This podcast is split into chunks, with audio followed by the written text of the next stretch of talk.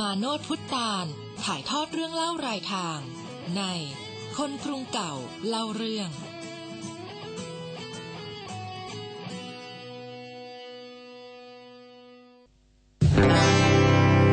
สวัสดีครับ คุณผู้ฟัง ฉันพี่สันยังไง เป็นไงกันบ้างครับ ฟัง ชีวิตของเราคนไทย ไม่ง่ายใช่ไหม เรื่องราวมากมาย ให้เราคนไทยต้องคอยสะสางไม่ง่ายหรอกคุณ เรามีต้นทุนข้อมูลแต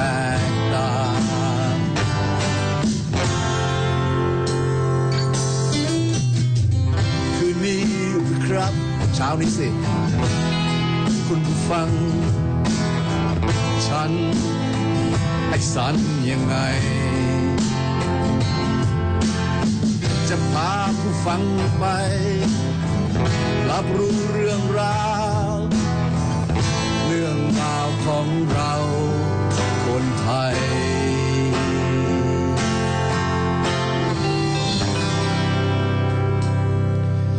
สวัสดีครับคุณผู้ฟังรายการเราคือคนกรุงเก่าเล่าเรื่อง แต่บางทีผมแอบฟังตัวเองอะนะไม่ต้องแอบหรอก ก็ฟังตรงๆอะมันชักจะคล้ายรายการแบบคนกรุงเก่ารำพึงรำพันนะคือแบบมีความในใจ มีเรื่องนั่น อย่างนี้เรื่องนี้อย่างนั้น แล้วก็เอามาค่อยๆเล่าให้คุณผู้ฟังฟัง แต่มันมาในอารมณ์คล้ายๆรำพึงรำพันอยู่เยอะเหมือนกันนะ นี่ก็ขอลำพึงลำพันอีกสักเรื่องหนึ่งเพราะว่ามันก็เป็นเรื่องสำคัญนะครับ อากาศทุกคนต้องหายใจใช่ไหมเป็นปัจจัยสำคัญในการดำรงชีวิตของสิ่งมีชีวิตเลยทีเดียวละอากาศเนี่ย แต่เราก็รู้กันอยู่ เมืองไทยเวลาเข้าฤดูร้อน โดยเฉพาะทางภาคเหนือ ซึ่งเคยมีพื้นที่ป่าอยู่ แล้วพอถึงฤดูร้อน มันก็ไม่ได้เกิดไฟจากธรรมชาติแล้วครับ มนุษย์เรากันเองเนี่ยแหละ ไปจุดไม่ขีดเข้า หรือทิ้งขี้บุหรี่เข้า หรือจงใจนะครับ ก็เผาต้นไม้ เผาหญ้า แล้วมันก็ลุกลามจนเกิดไฟป่า ไปต่างจังหวัดขึ้นไปทางเหนือ หรือออกไปทางตะวันตก เช่นไปทางราชบุรี ขึ้นเหนือผ่านจังหวัดตากขึ้นไป ถ้ากลางคืนเนี่ย คุณลองมองไปสิครับ บนภูเขาอะเราจะเห็นแสงสว่างแดงวับวาบบางทีเห็นเป็นทางเลยนะครับ บางครั้งนึกว่า เอ๊ะนั่นเขามีพิธีกรรมเดินจุดเทียน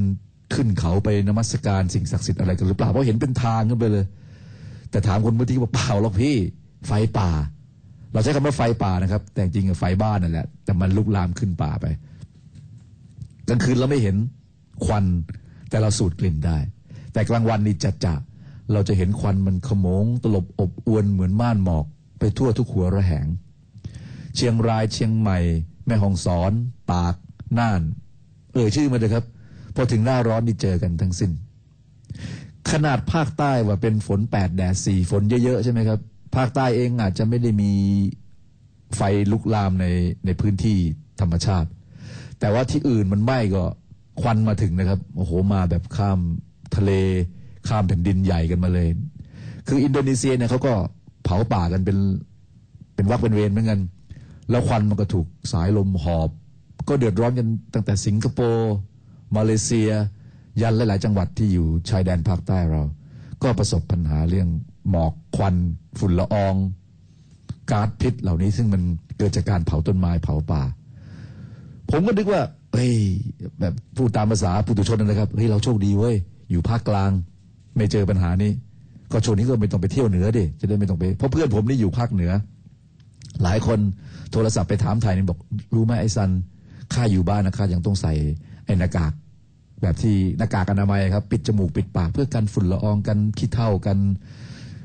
สิ่งเล็ก ๆ ที่มันจะเข้าไปในดูจมูกแล้วก็ไปเดือดร้อนระบบทางเดินหายใจ เป็นหวัดเป็นนั่นเป็นนี่เป็นหอบหืดอะไรกัน เดือดร้อนไปทั่วเลย ยังไม่พิ่งพูดถึงว่ามันเสียหาย สิ่งแวดล้อมด้วยนะครับ ไอ้ผมก็นึกเออเว้ยกูอยู่กรุงเทพเว้ยอยู่อยุธยาเว้ยปลอดภัย ที่ไหนได้ ผมอยู่รามอินทราเมื่อวันก่อนผมนัดวงลิ t เ l ิลแลมวงแกะน้อย มาอัดเพลงกันสำหรับใช้ในรายการวิทยุเนี่ยแหละก็เอาเพลงแต่งเองมาเล่นมาเล่นกันแบบง่ายๆนะครับในห้องอัดเสียงของผมเล็กๆเนี่ยห้องที่จัดรายการวิทยุเนี่ยแหละมีไมโครโฟนอยู่สองตัว ตัวหนึ่งเอาไว้รับเสียงคนร้องนำอีกตัวหนึ่งเอาไว้รับเสียงเครื่องดนตรีทั้งหมดที่เหลือกีตาร์สามตัวเป็นกีตาร์โปร่งตัวหนึ่งนะครับ แล้วก็เป็นกีตาร์ไฟฟ้าสองแล้วก็กลองไฟฟ้าอีกชุดหนึ่งแค่นี้ แต่ก็พอกล้มแกล้มมือนอย่างไอเพลงเปิดรายการนี่สวัสดีครับ คุณผู้ฟังที่ให้คุณฟังตอนต้นรายการเนี่ยก็อัดเสียงกันแบบเนี้ยอัดอัดอยู่สำลักไอกัน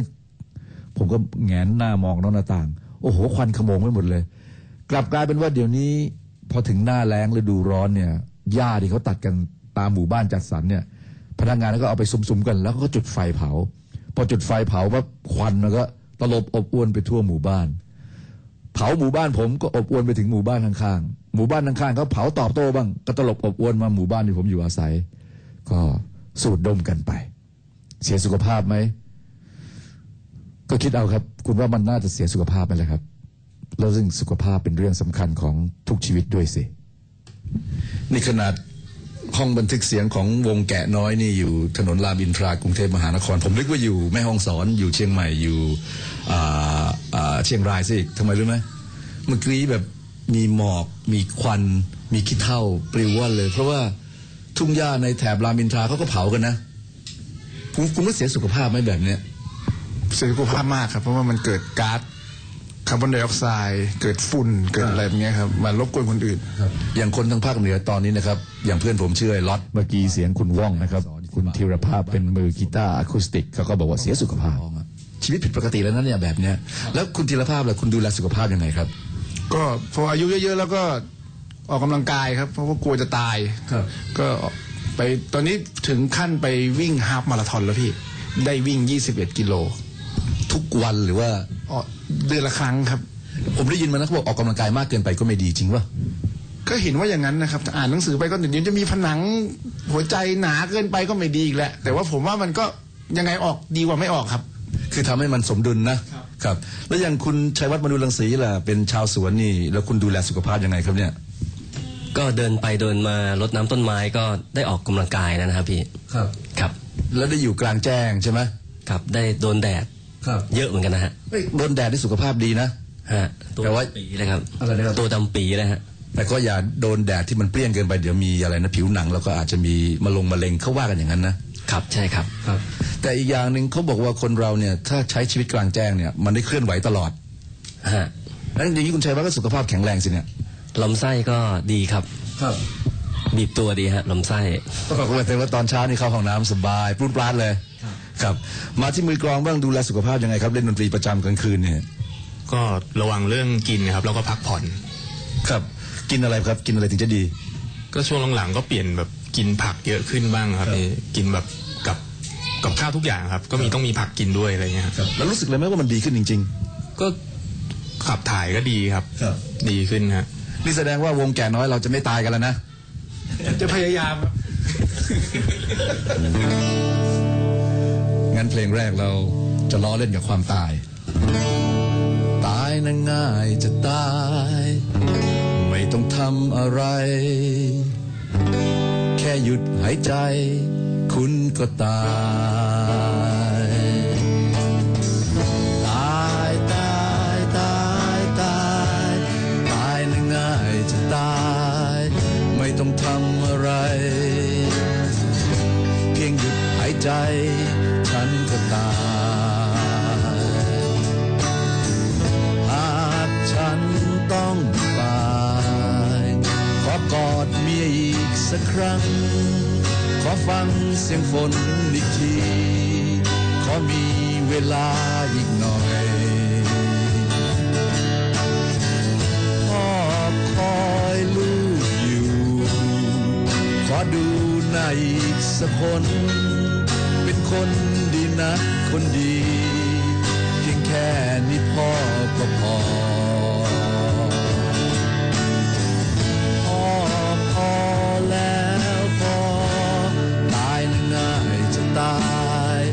ไม่ต้องทำอะไร แค่หยุดหายใจเราก็ตายหมดลมหายใจก็ตาย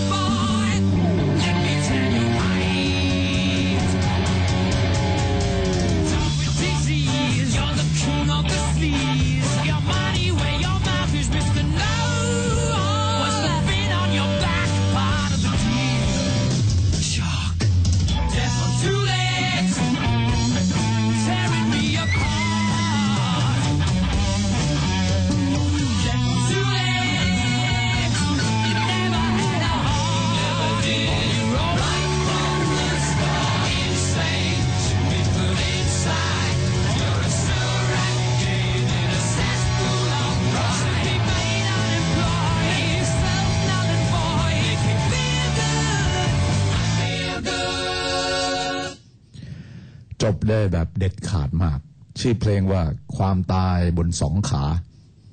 Death on two legs ในที่นี้ก็คือหมายถึง หมายถึงไอ้คนที่จะนำความตายมาสู่เราอะปกติเราอาจจะเจอแบบ เราอาจจะกลัวแบบสัตว์ร้าย มีสี่ขาใช่ไหมที่เราเรียกว่าสัตว์เดรัจฉาน ซึ่งแปลว่าตัวขนานกับพื้นคำว่าเดรัจฉานเนี่ยแปลว่าตัวมันขนานกับพื้น อย่างเช่นเสือสิงโต มันเดินสี่ตีนสี่ขาใช่ไหมครับแล้วลำตัวมันก็ขนานกับพื้นไอ้นั่นมันมีเขี้ยวมีเล็บ แต่ถ้าเกิดมันยืนสองขา แล้วมันดันมีเขี้ยวมีเล็บ แล้วมันกัดเรามันดูดเลือดเราได้เขาเรียกว่า death on two legs แต่เพลงนี้เขาวิพากษ์วิจารณ์มนุษย์ด้วยกันแหละครับ ว่าสูบเลือดเอาเปรียบผู้คนอย่างร้ายกาจเลยทีเดียวนำมาจากอัลบั้มชุด A Night at the Opera เป็นของคณะควีนนะครับ ฟังเสียงร้องของเฟรดดี้เมอร์คิวรีแล้วแบบแม่ประทับใจ แล้ววันนี้ขอไปครับ แล้วเพลงนี้นี่โซโล่กีตาร์โดยไบรอันเมย์เด็ดขาดมาก จังหวะจากโคนลูกดึงสายให้มันดังดาวแล้วก็ลูดพูดอิ้วคือแล้วก็สโลยโอ้ฟังแล้วเมามันมาก Death on Two Legs งานเพลงของคณะ Queen อัลบั้ม A Night at the Opera นะครับเ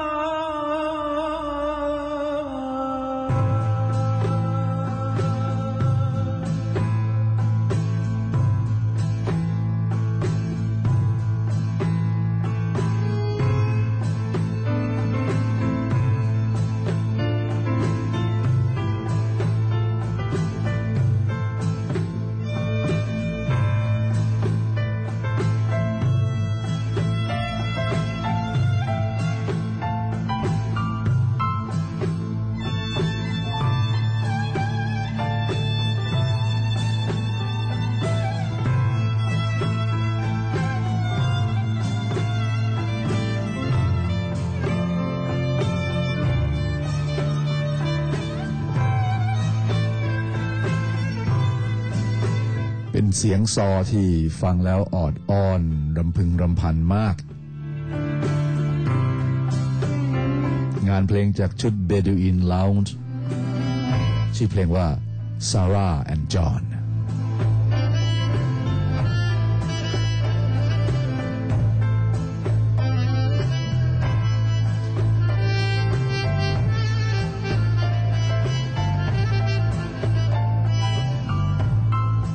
แล้วคนกรุงเก่าก็จะรำพึงรำพันต่อ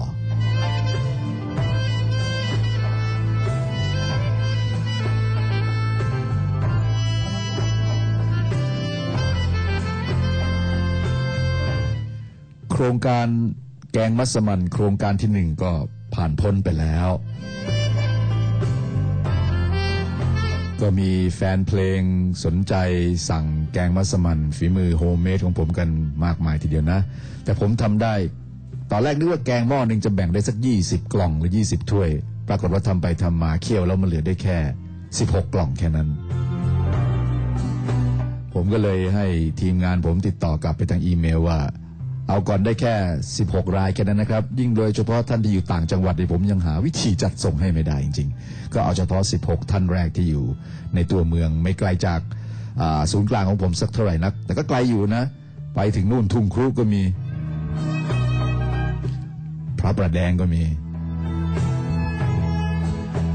สรุป 16 กล่องที่ผมทำได้จากหม้อหนึ่งหารกันก็เหลือกล่องละประมาณน้ำหนัก 450 กรัม ก็แบ่งได้เนื้อวัวไปชิ้น พอสมควรคนละสองชิ้น กล่องละสองชิ้น สับปะรดชิ้นย่อมๆกว่ประมาณ 4-5 ชิ้น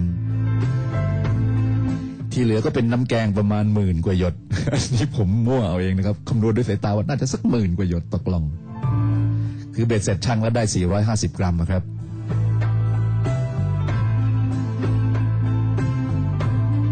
สรุปผมก็เลยคิดสตังแฟนๆ รายการรายละ 250 บาทต่อกล่อง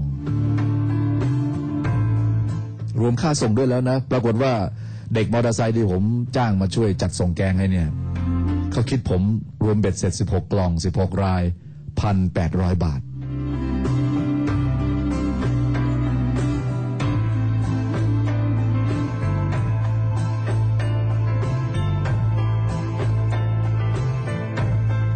ตกค่าส่งกล่องละ 117 บาทกว่าๆครับเอ้ขออภัย 112 บาท 50 ตังค์เนี่ยผมใช้เครื่องคิดเลขเลยหักลบแล้ว 250 บาทที่ผมได้จากคุณผู้ฟังมาผมก็เหลือ 130บบาทใช่ไหมเหลือ137บเจ็ดบาท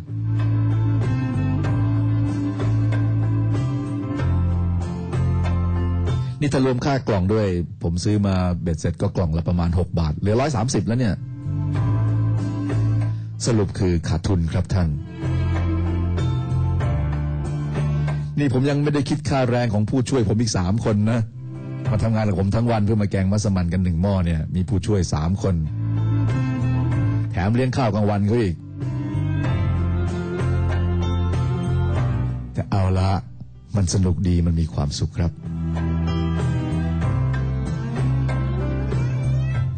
สรุปมีใครอยากจะกินอีกไหมครับ แกงมัสมั่นของผมเนี่ย ก็ถ้าอยากกินอีกก็ที่ btkdmagazine@gmail.com นะครับ โครงการมัสมั่นโครงการ 2 จะได้เดินหน้าต่อ แต่คราวนี้อาจจะต้องไม่อาจจะเราต้องให้คุณผู้ฟังที่จะซื้อต้องจ่ายค่ามอเตอร์ไซค์เองแล้วนะ ค่าขนส่ง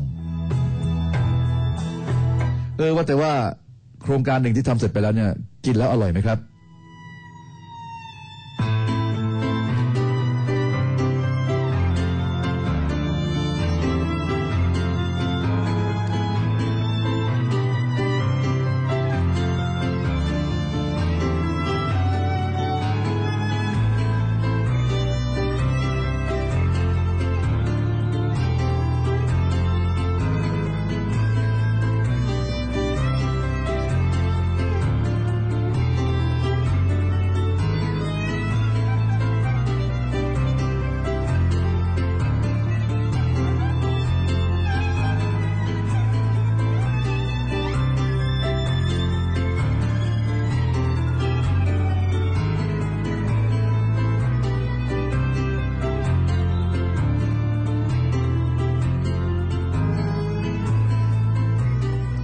กันนะ ตอนที่ผมจัดส่งแกงให้คุณผู้ฟังเนี่ย เดิมทีเนี่ยผมตั้งใจเอาไว้ว่า จะเขียนจดหมาย 16 ฉบับด้วยนะ คือจดหมายแต่ละฉบับเนี่ย ผมจะเขียนแนบความในใจไปกับกล่องภาชนะใส่แกงมัสมั่นที่ว่าด้วย แต่พอถึงเวลาจริงมันหมดแรงอะครับ กว่าจะแกงเสร็จ โอ้ไม่เหลือแรงก็เลยไม่ได้เขียนจดหมาย แต่กลับกลายเป็นว่าลูกค้าของผมท่านหนึ่ง พอได้รับแกงปั๊บมีจดหมายตอบกลับมา แล้วไม่ได้มีเฉพาะจดหมายอย่างเดียวนะครับ คือนอกจากลูกค้าท่านนี้ ท่านผู้ฟังรายการท่านนี้จะจ่ายเงินค่า แกง 250 บาทแล้ว เขียนจดหมายกลับมาหนึ่งฉบับ แล้วยังให้ของที่ระลึกผมกลับมาอีก เป็นมะพร้าวครับท่าน ผมก็อ่านจดหมายก่อนนะ ขอบคุณคุณมโนดมากค่ะ ชอบทานแกงมัสมั่นมาก พอได้ยินทางรายการคนกรุงเก่าเล่าเรื่อง อีฉันก็เขียนอีเมลก็ไม่เป็น ก็เลยต้องวานคุณว่าว คุณว่าวนี่ก็น่าจะเป็นสามีของแฟนรายการท่านเนี้ย คุณว่าวคือคุณธนวัฒน์หรือคุณอนุวัฒน์เป็นใครเดี๋ยวคุณผู้ฟังติดตามต่อ ให้คุณอนุวัฒน์ช่วยเขียนให้ คุณว่าวอยู่วง Butterfly เริ่มคุ้นไหมครับ คุณว่าวอยู่วงเดียวกับคุณอ้อม คุณอ้องสุรสีห์อิทธิกุลที่คุณมโนดพูดถึงเมื่อวันพฤหัสก่อนหน้านั้น ฉันฝากมะพร้าวกะทิมาให้คุณลุ้นหนึ่งลูก ให้เอามาลุ้นนะคุณผู้ฟังไม่ได้เอามากิน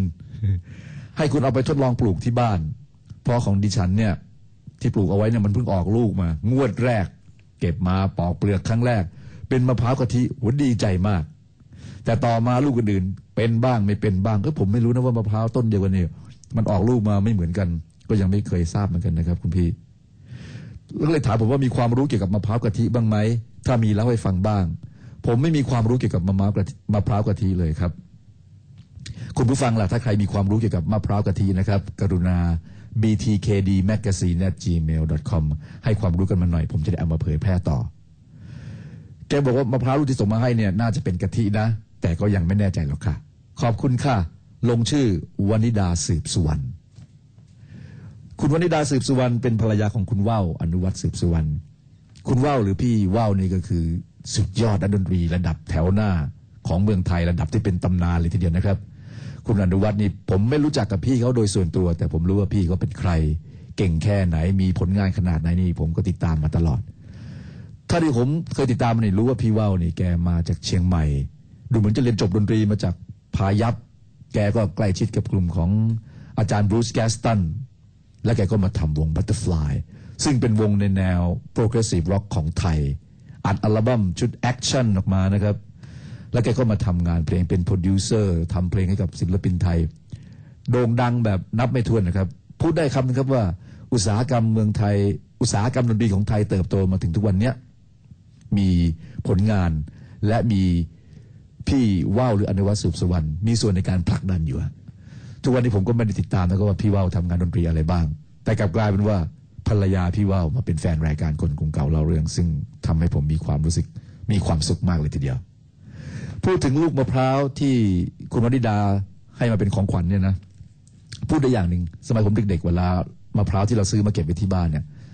เป็นลูกๆเลยนะครับ ยังไม่ได้ปอกเปลือกเนี่ยที่เราทิ้งไว้นานๆมันมีชีวิตอยู่อะคือเราดูเปลือกมันแห้งๆสีน้ำตาลน้ำตาลเราทิ้งไว้ที่ถุนบ้าน มันดูเหมือนเป็นสิ่งที่ตายแล้วนะครับ ไม่นะ ชีวิตมันเป็นเรื่องมหัศจรรย์มากครับพอมันได้ที่ได้จังหวะ มันแทงยอดออกมา เป็นเขียวๆเป็นลำต้นเขียวๆเล็ก ๆออกมา สักพักหนึ่งมีใบกลางออกอะครับ เฮ้ยเห็นแล้วแบบ มันมหัศจรรย์ใจมากอะครับ ว่า เออ มันดูเหมือนเป็นสิ่งไม่มีชีวิตที่ไหนได้ ชีวิตนี่มันซ่อนเร้น ฝังตัว มีอยู่ทั่วอยู่รอบตัวเราจริงๆนะในในในโลกใบนี้ในสิ่งแวดล้อมของเราเนี่ยมีชีวิตอยู่มากมายหลากหลายที่บางทีเรามองไม่เห็นเราไม่เข้าใจ แค่ดูจากมะพร้าวเนี่ยเห็นแล้วผมยังตื่นเต้นเลยเสียดายที่คนยุคปัจจุบันไม่ค่อยได้ซื้อมะพร้าวเป็นลูกๆแบบนี้เอามาเก็บไว้ที่บ้านนะ ก็ส่งผลในเด็กรุ่นใหม่ลูกหลานไม่เคยได้เห็นการเกิดของชีวิตที่มันช้าแต่สวยงาม แล้วสร้างความมหัศจรรย์ใจได้แบบนี้ ซึ่งมันยังเป็นความประทับใจมาจนถึงผมทุกวันนี้ครับลูกมะพร้าวที่พี่วนิดาส่งมาให้เนี่ย ก็ขอบคุณมากเลยมันทำให้เกิดความรู้สึกอย่างเดิมเนี่ยหวนกลับคืนมาคือความมหัศจรรย์ใจกับการเห็นการเกิดของต้นไม้บางต้น ก็เลยนึกเลยไปถึงเออเด็กๆนี่เรามะพร้าวแห้งเรายังเอามาผูกในสองลูก เอามาผูกแล้วรัดหน้าอกเรา เอาไว้หัดว่ายน้ำได้อีก เออมหัศจรรย์เรากินมันได้แทบจะทุกชิ้นส่วนมั้งเอามาคั้นกะทิ เอาไปทำน้ำตาล น้ำตาลมะพร้าวว่าสุดยอดเลย ก็แกงมัสมั่นที่ผมแกงเนี่ยนะผมใช้น้ำตาลมะพร้าวผมไปหามาจากที่แถวอัมพวามะพร้าวนี่เวลาผมขูดตอนเด็กๆนะเวลาแม่ใช้ขูดมะพร้าวเนี่ยขูดเราก็จะได้มะพร้าวเป็นฝอยๆจากการขูดของเราใช่ไหมครับ มันก็จะชุ่มฉ่ำอะบางทีพอแม่ไม่มองแอบเอามือหยิบใส่ปาก โอ้ยเคี้ยวปั๊บน้ำมะพร้าวไม่ใช่น้ำมะพร้าวครับ น้ำกะทิมันก็ออกมา มันก็เค็มๆหวานๆเป็นรสชาติที่แบบสดใหม่มาก เพราะว่าเราเพิ่งขูดอยู่นี้ แล้วเอาใส่ปากเดี๋ยวนั้นนะครับ คุณก็คิดดูเอาก็แล้วกันว่ามันจะอร่อยขนาดไหนนะแล้วแบบขูดด้วยมือเราเองอะหรือไอตัวลูกมะพร้าวที่เราเฉาะเข้างในแล้ว แล้วเราไม่ขูด เราแซะเอามากินเป็นคำๆมันก็อร่อยไปอีกแบบหนึงอีกเหมือนกันนะ มันดีด้วยเคี้ยวมันดีมากเลย ผมเคยมีประสบการณ์เดินทางไปทำงานอยู่ที่ประเทศปาปากีสถาน ที่เมืองอิสลามบัดเวลารถติดอยู่กลางถนนเนี่ยนะครับ ตามสี่แยกเนี่ย อย่างบ้านเราสี่แยกเขาขายอะไรกันเขาสายเขาขายพวงมาลัยเอาไว้ประดับหน้ารถยนต์ใช่ไหมครับเป็นดอกไม้ บ้างก็อาจจะมีขายหนังสือพิมพ์บ้างเดี๋ยวนี้ก็ไม่ค่อยเห็นแล้ว แต่ที่อิสลามบัดเนี่ยเขาขายมะพร้าวเป็นชิ้นๆแบบนี้แล้วเอาน้ำแข็งแช่มด้วยนะ มาเดินเกาะข้างๆหน้าต่างรถเราอะก็ก็ก็เคาะหน้าต่าง เราไขกระจกลงเขาก็ขายมะพร้าวเราก็ซื้อเอามากินได้ แล้วมันเป็นการเป็นเป็นของกินเล่นที่ได้ความรู้สึกมากอะ เป็นมะพร้าว แล้วกินกันกลางถนน แล้วเป็นมะพร้าวสดๆแบบนี้ ขอบคุณคุณวนิดาสืบสุวรรณครับ ที่ส่งมะพร้าวกลับมาให้ และขอบคุณที่สนับสนุนแกงมัสมั่นของผมนะว่าแต่ว่ายังไม่เห็นมีใครคอมเมนต์กลับมาเท่าไหร่เลยครับว่า อร่อยหรือไม่อร่อย ดีหรือไม่ดีชอบหรือไม่ชอบอย่างไร ช่วยคอมเมนต์เข้ามานะครับ มาทางอีเมล btkdmagazine@gmail.com ว่าเนี่ยทั้ง 16 ท่านนะครับ ที่ถ้ามีเวลาว่างนะ ท่านอาจจะลำคาญว่าอะไรวะ ตังก็จ่ายแล้ว กินของบ้านเสร็จแล้วยังต้องมาบอกมันอีกเหรอว่าอร่อยหรือไม่อร่อยโถวานหน่อยนะเผื่อจะได้เดินหน้าโครงการสองกันต่อเอามีเอามีมาสองฉบับสามฉบับครับ ฉบับหนึ่งเป็นอีเมลของคุณพรศักดิ์อรุณสิริพรแกเขียนมาอย่างนี้ครับ เรียนพี่ซัน ผมกินแล้วมัสมั่นของพี่เมื่อเสาร์ที่ผ่านมา รสชาติสุดยอด น้ำแกงอร่อยกว่าเนื้ออีกแกก็บอกว่ารสชาติน้ำแกงมัสมั่นของผมเนี่ย มีรสชาติแบบเป็นสากลเลยนะ พี่ซันน่าจะทำส่งออกเลยเฮ้ยผมคิดแบบนี้คุณถ้าเรื่องนี้นะครับ ขอคุยให้ฟังนิดนึงสมมุติว่าผมทำจริงจังประสบความสำเร็จ แล้วก็ทำเป็นอุตสาหกรรม มันก็จะกลายเป็นแกงอุตสาหกรรมที่ เป็นกล่องกล่องกล่องกล่องแช่ขายตาม ศูนย์การค้า แช่ขายตามร้านสะดวกซื้อ แล้วมันจะมีความมหัศจรรย์ได้ยังไง มันก็มีก็เป็นหมื่นหมื่นๆกล่องเป็นแสนแสนๆกล่อง ก็อาจจะทำเงินให้ผมกลายเป็นมหาเศรษฐีร่ำรวยได้ แต่ผมว่ามันไม่สนุกอะเพราะผมคงไม่สามารถแกงคนเดียวด้วยมือตัวเอง ได้คราวละเป็นหมื่นกล่องใช่ไหมผมได้ครั้งเนี้ยได้คราวเนี้ยครั้งละสิบหกกล่องยี่สิบกล่องเท่านั้นแหละแต่มันแบบมันปรุงด้วยมือไงมันปรุงด้วยใจ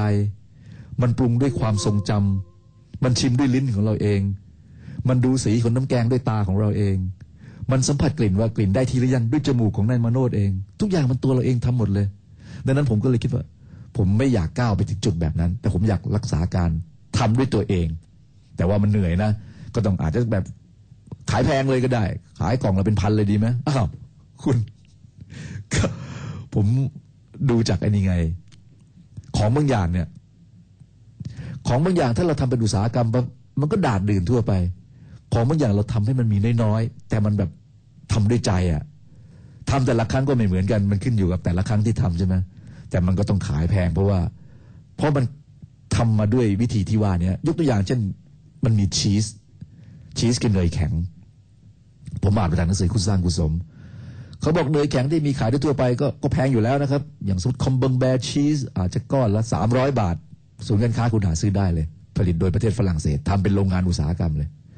แต่ว่ามีชีสยี่ห้อหนึ่งเป็นของประเทศอ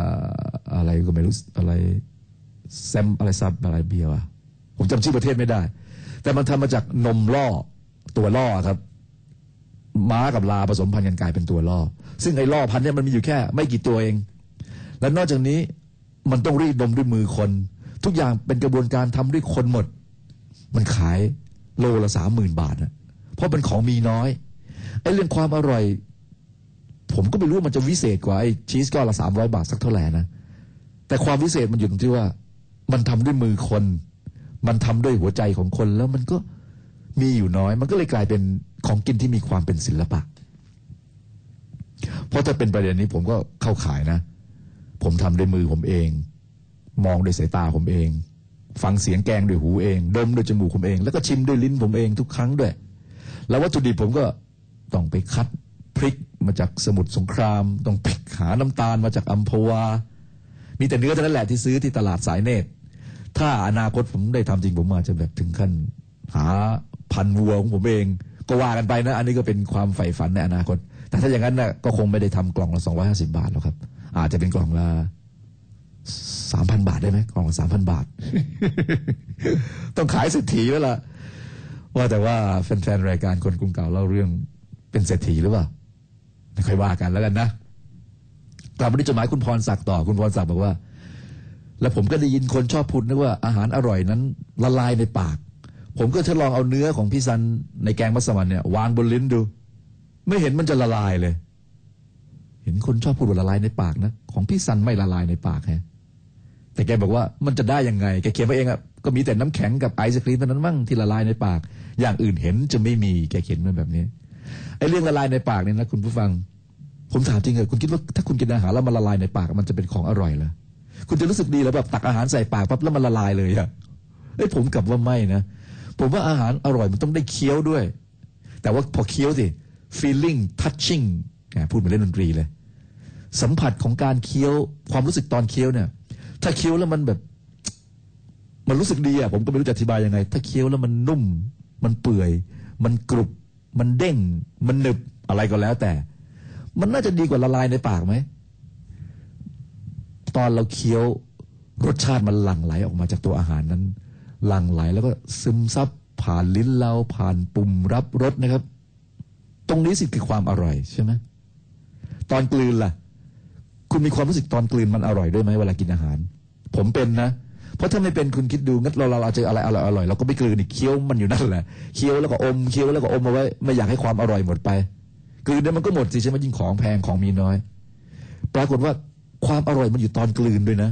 ผมเป็นคุณผู้ฟังเป็นไหมฮะ นี่แสดงว่าลำคอเราน่าจะมีเส้นประสาทอะไรบางอย่างทำหน้าที่รับความรู้สึกตรงนี้ด้วย ระหว่างการกลืนอาหาร ผมก็เลยไปไกลเลย อร่อยที่ลิ้นแล้ว อร่อยตอนกลืนแล้วกาให้อร่อยยันลำไส้ไปเลยครับ อร่อยถึงลำไส้ไปเลย เป็นไงคุณผู้ฟัง คุณพรศักดิ์อรุณสิริพรยังจัดอันดับมาให้ดูแบบว่า ตอนเนี้ยเขาจัดอันดับให้ผมเป็นคนทำแกงมัสมั่นมือวางอันดับสองของอยุธยา เพราะว่ามือวางอันดับหนึ่งนั้นเขายกให้พี่ชายผม ซึ่งเป็นต้นตำรับเป็นคนฝึกสอนผมมากับมือพี่ชายผมคนนี้ชื่อสมานนะครับ อยู่อยุธยา สุดท้ายของจดหมายบอกขอจดของจดหมายบอกว่า ขอย้ำครับน้ำแกงมัสมั่นของพี่ซันสุดยอดจริง ๆ นี่ผมไม่ได้เอามาโม้เองนะก็มีจดหมายของคุณพรศักดิ์อรุณสิริพรเขียนมาจริง ๆ อีกคนหนึ่ง นามปากกาว่าตัวพิมพ์ใหญ่ เขียนมาสั้น ๆ แค่ว่า อร่อยเหาะ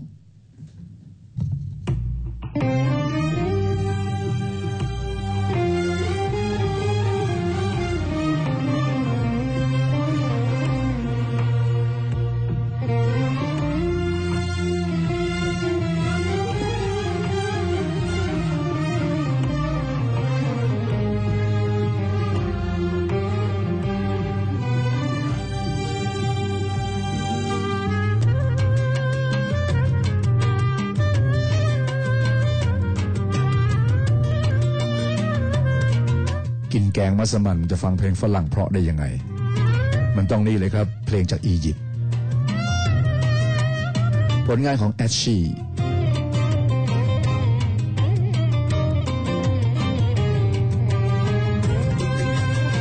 ชื่อเพลงว่ายาราจิแทก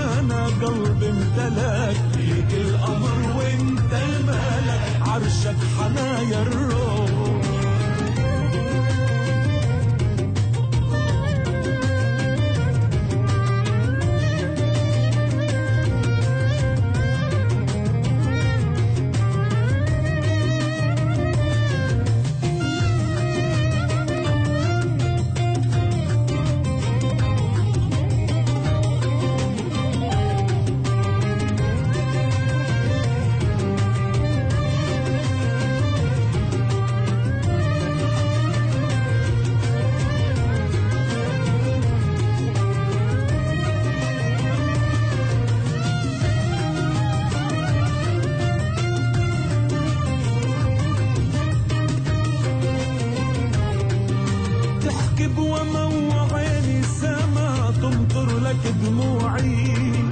تحكي بهامس واني أحس ترجف لك ضلوعي ونحكي تاني وصوتك على بحسك غلا فوق الغلا. طعم الحقيقة ترى الحالة يشفي قلب مجروح. تحكي بوما عيني سما تمطر لك دموعي. تحكي بهامس واني أحس ترجف لك ضلوعي. ونحكي تاني وصوتك على حسك غلا فوق الغلا. طعم الحقيقة ترى الحالة يشفي قلب مجروح. حمامك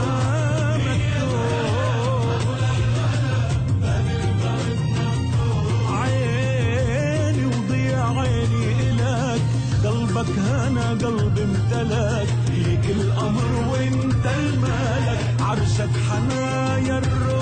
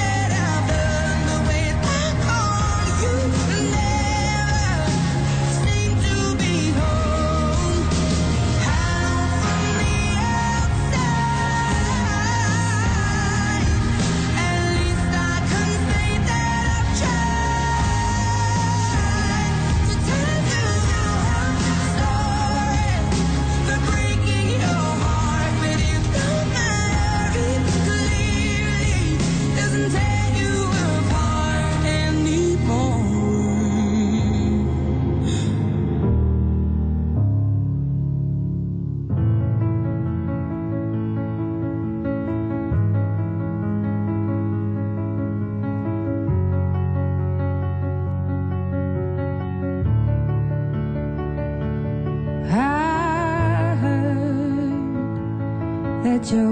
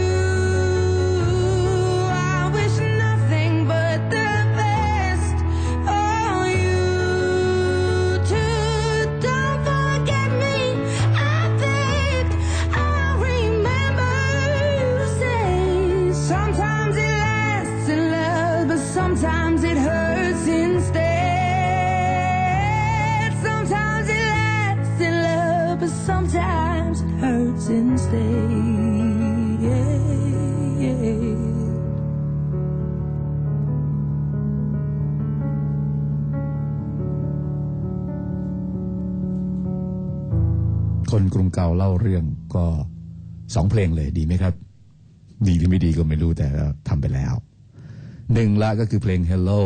เป็นเพลงใหม่ ล่าสุดของคุณเอเดลนะ น้องผมที่เขาหาข้อมูลให้เขาบอกว่าเขาเข้าไปในอินเทอร์เน็ต เข้าไปใน YouTube อะไรอย่างเงี้ยซึ่งก็จะมีจำนวนครั้งที่คนเข้ามาดูเพลง ไม่รู้มันงงตดหรือเปล่านะ มันบอกว่าตัวเลขออกมาพันสามร้อยล้านคน เฮ้ยพันสามร้อยล้านคนเลยเหรอ คนไทยทั้งประเทศยังมีแค่หกสิบห้าล้านคนนะเนี่ย นี่แสดงว่าคนเศษหนึ่งส่วน ส่วนห้าเศษหนึ่งส่วนหกของโลก ได้เห็นมิวสิกวิดีโอได้ฟังเพลง Hello ของเอเดลกันไป แต่มันคงจริงอย่างนั้นจริง ๆ ครับ เมื่อวันก่อนผมเดินออกกำลังกายอยู่ในหมู่บ้าน ผ่านบ้านเพื่อนบ้านนะครับ ยังได้ยินเสียงเพลงเนี่ยแววออกมาจากบ้านเขาเลย ถ้าเราเป็นใครสักคนหนึ่งแล้ว เราไปในในประเทศที่ไกลจากบ้านเราเราไปพบว่าเฮ้ยเขาฟังเพลงของเราเว้ยโอ้โห ผม หัวใจมันคงพองโตเลยนะ แต่เอเดลแกคงเฉยๆแล้วครับเพราะแกรู้อยู่ คนเราพอมันเจอบ่อยๆเข้ามันก็อาจจะค่อยๆ เย็นลงนะ คงหายตื่นเต้นแล้วครับ สุดยอดจริงๆเอเดลอีกเพลงหนึ่งก็ Someone Like You นะครับ จากชุดเก่าของเธอที่ประสบความสำเร็จอย่างมาก หน้าร้อนแล้วคุณผู้ฟังที่คุยตอนต้นรายการเนี่ยว่าก็มีการเผาไฟป่ากันแล้วฝุ่นละอองควันขมเมาขี้เถ้าควัน ก็แสบหูแสบตากันไปทั่วหน้า ไม่ใช่แค่นั้นนะครับ ปัญหาเรื่องน้ำก็ได้ยินกันอยู่บ่อยๆ ได้เห็นกันอยู่บ่อยๆ จากสื่อมวลชน ข่าวโทรทัศน์ก็ไม่เว้นแต่ละวัน ข่าววิทยุก็มีให้ฟังเรื่องว่า เรากำลังมีปัญหาเรื่องน้ำไม่พอกินไม่พอใช้ แล้วก็แทบทุกข่าว อาจจะประมาณ7 80%ของข่าวก็จะต้องพ่วงเลยว่า มีคนเป็นห่วงว่าแล้วสงกรานจะไม่มีน้ำมาเล่นกัน เออ เว้ยเราก็ห่วงความสนุกกันพอสมควรนะ ผมนึกว่าจะห่วงเฉพาะแค่ น้ำกินน้ำใช้เฉยๆน้ำไม่ปลูกต้นไม้เฉยๆเพราะว่าถ้าไม่มีน้ำปลูกต้นไม้ก็ เราก็จะไม่มีอาหารกินด้วยเหมือนกัน แต่เราก็ห่วงเรื่องเล่นด้วยเรื่องเทศกาลสงกรานต์แล้วก็ไม่ได้ห่วงคนไทยเท่าไหร่นะ เมื่อเช้าวานนี้ผมฟังรายการวิทยุเขามีข่าวต้นชั่วโมง แล้วข่าวต้นชั่วโมงก็ผู้สื่อข่าวก็สัมภาษณ์หน่วยงานรัฐบาลนะก็พูดเลยนะครับว่า เรื่องว่าสงกรานต์ซึ่งสงกรานต์เป็นจุดขายของการท่องเที่ยวของประเทศไทยเราอยู่นะครับ ดึงคนจากต่างประเทศมากันได้ เป็นล้านล้านคนเพื่อ เอาน้ำมาสาดกันในบ้านเรา ซึ่งแน่นอนใช้น้ำของแม่น้ำลำคลอง น้ำต้นทุนเป็นน้ำบ้านเราทั้งสิ้นอยู่แล้วครับเราก็ต้องเตรียมน้ำสำรองไว้ให้ฝรั่งมันใช้กันใช่ไหมนักท่องเที่ยวมาใช้น้ำสาดกันใช่ไหมผมฟังข่าวเสร็จคือข่าวก็บอกว่าไม่ต้องห่วง เดี๋ยวจะหาทางแก้ปัญหานี้ให้ได้ ไม่ต้องห่วงว่านักท่องเที่ยวจะลดจำนวนลงเลยจะมากันเยอะแน่นอน ผมก็เลยมานึกในทางกลับกัน แม้ว่าทีเวลาเราอะนะ จะขอไปเที่ยวประเทศฝรั่งมันบ้างเงี้ย เอาประเทศรวยๆอย่างเช่นประเทศสวิตเซอร์แลนด์อย่างเงี้ยนะครับซึ่งคนสวิตก็มาเที่ยวเมืองไทยเยอะแน่นอนสงกรานต์น่ะคนสวิตก็มาสาดน้ำที่บ้านเรากันตึมไปหมดอะแต่ทีเราจะไปสวิสบ้างนะ เอาขั้นตอนแรกเลยคือการขอวีซ่าเนี่ย เวลาขอวีซ่าเขาขออะไรเราบ้างรู้ไหมครับ เอกสารหนึ่งต้องมีเอกสารทางการเงิน เช่น statement ของธนาคารว่า เรามีตังค์อยู่ในธนาคารเท่าไหร่ มันต้องรู้ด้วย มันกลัวว่าเราจะไม่มีตังค์พอไปเที่ยวประเทศเขากลัวว่าไปแล้วไปตกระกรรมลำบากเดี๋ยวเดือดร้อนรัฐบาลเขาต้องออกตังค์ส่ง ซื้อตั๋วเครื่องบินส่งเรากลับมาอีกอย่างเงี้ยอันหนึ่งเราต้องให้เขารู้ว่าเรามีตังค์เยอะพอ มีตังค์น้อยในในธนาคารมันก็ไม่ออกวีซ่าให้ นอกจากจะรู้ว่าเรามีตังค์แค่ไหนแล้ว ยังต้องให้เราจองโรงแรมเหมือนนะว่าเราไปถึงแล้วมีที่พักแน่นอน มีเอกสารยืนยันจากทางโรงแรมว่าเราจองโรงแรมเสร็จแล้วมีใบยืนยัน ตั๋วเครื่องบินต้องให้เห็นเลยว่าซื้อแล้วไปกลับ คือไปแล้วมีตั๋วกลับด้วย เอาแค่สามอย่างเนี้ยต้องรู้ว่าเรามีเงินเยอะพอ ต้องรู้ว่าเรามีที่พักแล้ว ต้องรู้ว่าเรามีตั๋วไปกลับแล้ว ผมก็เลยคิดในทางกลับกันนะเป็นผมเป็นกระทรวงการต่างประเทศ ผมจะออกกฎหมายบ้าง ถ้าฝรั่งจะมาเที่ยวเล่นสงกานต์เมืองไทย ให้มันเอาน้ำมาเองเลย เอ้าทีเราเรายังต้องเอาตังค์เราไปเองเลยถูกป่ะเราต้องเอาตังค์ไปใช้จ่ายที่ประเทศเขานั้นเขาเวลาจะมาเล่นน้ำเมืองไทยเอาน้ำมาเองดิบังคับเลยให้คนสวิตหรือคนอะไรก็แล้ว แต่ ขนน้ำมาเองคนละสองร้อยลิตร ห้าร้อยลิตรก็แล้วแต่จะสาดแค่ไหนก็ เรื่องอะไรมาเอาน้ำบ้านเราใช้เราตัวเองอยากเล่นก็เอาน้ำมาเองดิเห็นไหมมันอาจจะเป็นความคิดที่ติ้งต้องประสาทของผม แต่ว่าคุณว่ามันมีมีเหตุผลไหมแบบเนี้ยถ้าไม่มีน้ำมาเอง ไม่ออกวีซ่าให้เว้ยจะเป็นไง ถ้าเราเอาแบบนี้บ้างอะ I got a ฮ่าฮ่าฮ่า ล้อกันเล่นครับคุณผู้ฟังเนื่องจากอากาศมันร้อนก็ทำท่าจะบ้าอยู่เหมือนกัน My heart is saying Summer Paradise Simple Plan แล้วก็มีชอนพอลมามาแรปด้วยนะครับ you. And I can't believe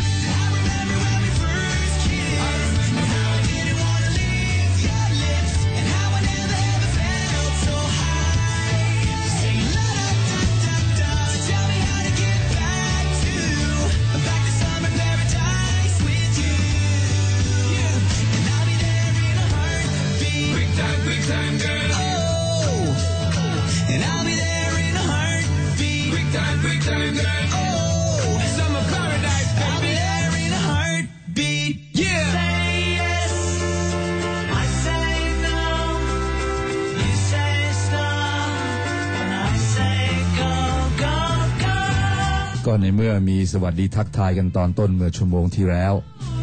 ก็ต้องมีล่ำลากุดบายกันแล้วครับ The Beatles Hello Goodbye เพลงสุดท้ายของคนกรุงเก่าเล่าเรื่องคืนวันนี้ละทำในตายไปซะก่อนครับ ก็จะได้พบกันอีก สวัสดีครับ